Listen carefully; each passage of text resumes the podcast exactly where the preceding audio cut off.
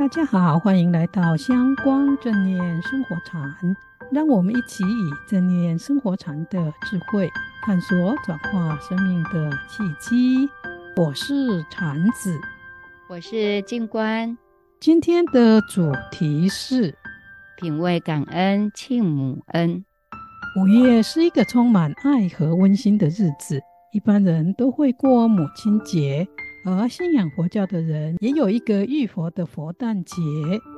对呀、啊，所以我很多朋友不是在忙着计划母亲节，全家要到哪里去聚餐，或是出外游玩，不然就是忙着订花、插花和布置浴佛节，好不热闹啊！是的，我也可以感受到五月节庆的温馨气氛。所以在此，先向天下所有为人父母和子女者，祝大家母亲节快乐。我也祝天下母亲吉祥快乐。为了庆祝母亲节这一个特别的日子，我们在这一集的节目中，将跟大家分享一个不论男女老少，在母亲节这一天都可以表达感恩。而且可以达到真正庆祝母亲节的正念自我慈悲的方法。哇，这太棒了！说实在的，虽然大家都知道五月第二个星期是母亲节，也很想为母亲开开心心办庆祝会，但也有人很担心，因为有时晚辈想表达善意，却不知道如何表达，或者特别为妈妈办的活动，却被妈妈说太浪费，我不喜欢。结果应该是高高兴兴的庆祝活动，却搞得大家都很尴尬，甚至不欢而散，也使得晚辈后来遇到这种节日都不知道怎么办才好。我可以理解静观所说的情况，这是因为长辈的成长背景和晚辈成长的环境有所不同，难免在价值观和看待事情上有不一样的想法。比如晚辈可能很孝顺父母。想在母亲节这一天带母亲去高档一点的餐厅吃饭，或出国旅行。可是母亲可能过惯了节省的日子，心中虽然高兴，口中却不断地说：“干嘛这么浪费？或搞得这么麻烦？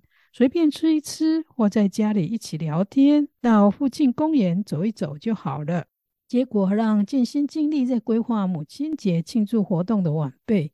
有一种受挫折和被浇冷水的感觉。对呀，这种事确实不少。除此之外，我也发现，有的妈妈虽然能接受去高档餐厅聚餐或出国旅行，但在其他生活日常上，却会用一种比较负面的语言表达意思。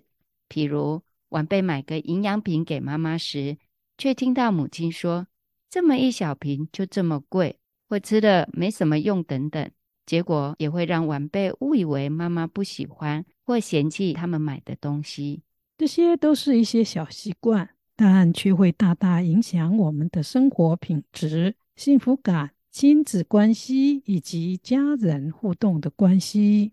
负面的语言表达真的很影响人际关系和家人互动品质，很多的长辈和晚辈也因为这样产生误会和不和谐。禅子老师。正念自我慈悲是否有可以改善这种负面表达习惯的方法呢？有啊，这就是今天我们要分享的方法。在很多心理学的研究中都提到，负面的表达习惯来自于人类面对危险时一种自我保护和自我调试的本能反应，因此不容易觉察，但并不是不可以改变的。最近，心理学界就曾努力的在找可以有效帮助人们养成正面情绪和正面表达的方法。结果发现有两种方法可以有效改善人们负面的情绪和表达方法。真的？那这两个方法是什么呢？是品味和感恩。感恩还可以懂，品味指的是什么？为什么有这种效果？品味是一种体验的活动，意思是要去注意和欣赏生活中的美好和愉快的感觉。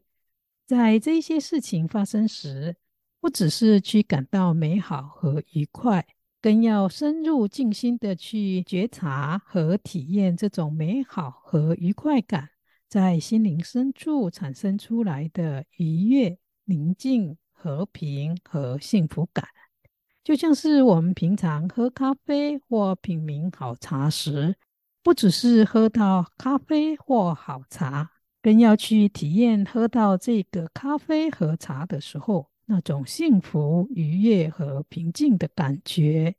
只要我们平常能够多多去留意这些品味到的内在美好的感觉，我们就可以活得比较有幸福感。哦，现在终于懂了，为什么这方法叫做品味，就是静心细细的去品尝生活中美好和愉悦事物的滋味的意思。这听起来蛮有道理的，但会不会有人说，我生活中痛苦多于快乐？到哪里找可以练习品味美好和愉悦的事呢？这确实是很多人可能会有的疑问，所以我们还要在日常生活中培养第二个方法——感恩。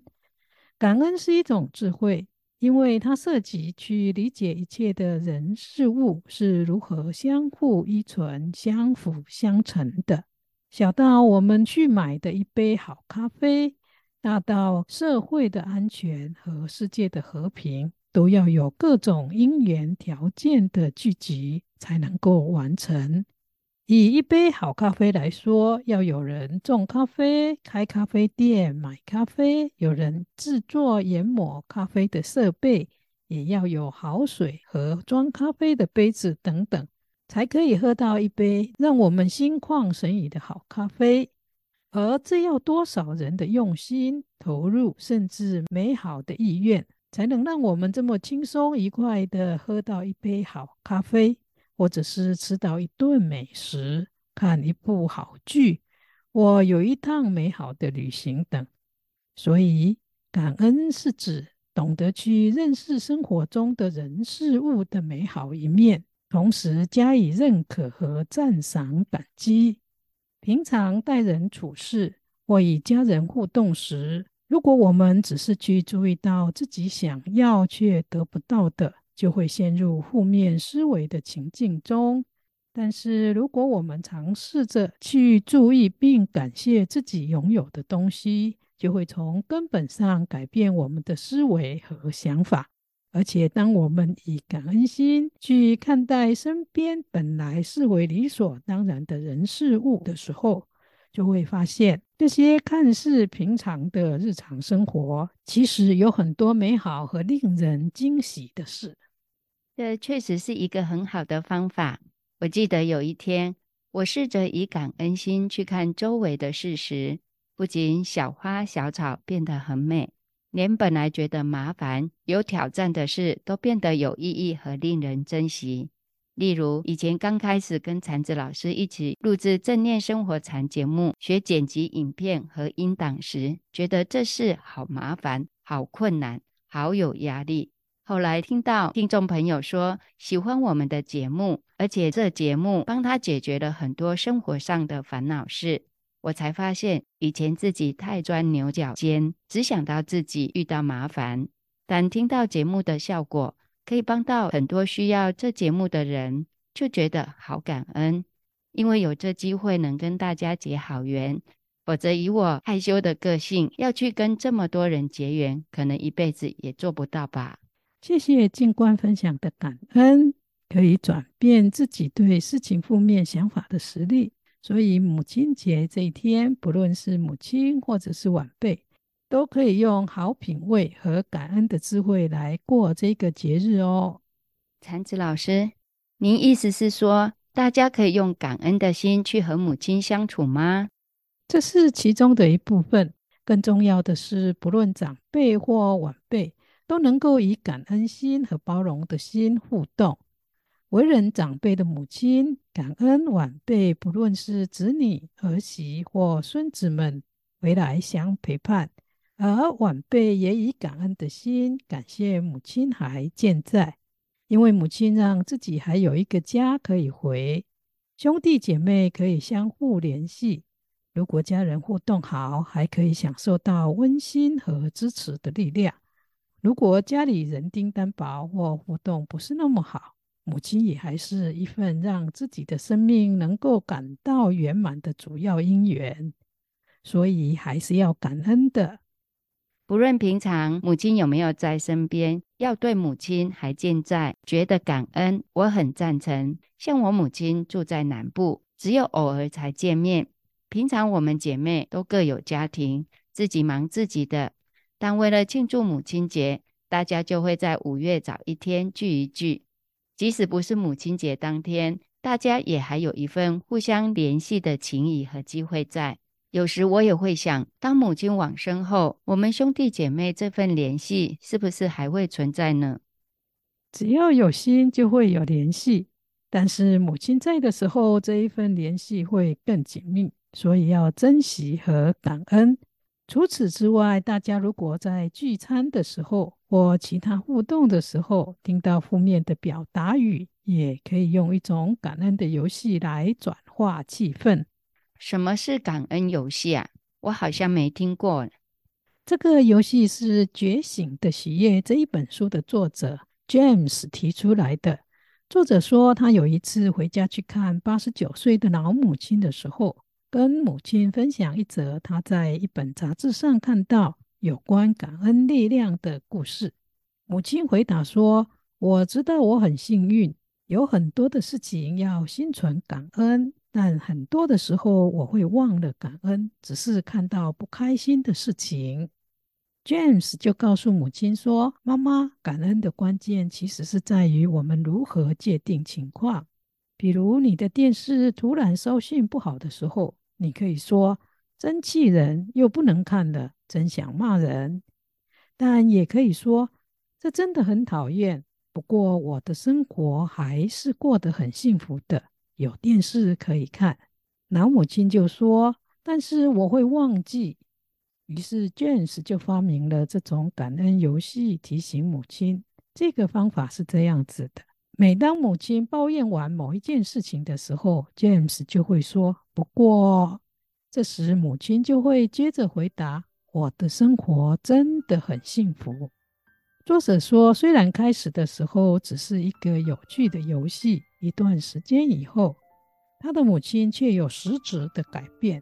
他母亲心情变得有感恩心，也更加开朗。后来，即使 James 离开家里，他母亲还会继续练习，改变也就更大了。哇，这确实是一个很好又有趣的方法。大家母亲节回家跟妈妈聚会时，如果遇到跟 James 有相同情况时，大家也可以玩这个感恩的游戏哦。不只是在母亲有抱怨的时候，或说出负面的时候，可以玩这个游戏。家庭聚会和聚餐时，不论谁说出抱怨和负面话。最后都可以加上，不过我的生活还是很幸福的这一句话，大家可以试试，说不定就从这个游戏开始，家里的相聚气氛就可以改变了。我想，如果在家人相聚时能够带入正面的感恩心，这个庆祝母亲节的日子，也可能变成庆祝自己有新生命的日子，而这庆祝也就会更有意义了。确实是更有意义。谢谢禅子老师在这次节目中分享两个改变我们抱怨和说负面语言的好方法，那就是遇到美好和愉悦的事物时，要深入去品味和体会心中的愉悦感。另外，就是常以感恩的心看待生活中的人事物，特别是在庆祝母亲节时，别忘了用感恩心和家人互动。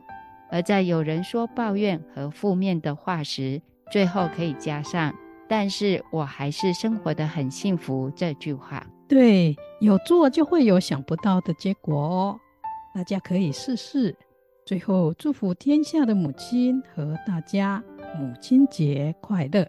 祝大家母亲节快乐！也欢迎分享我们的节目，让更多家庭在母亲节时有愉悦美好的记忆哦。我们下周见。下周见。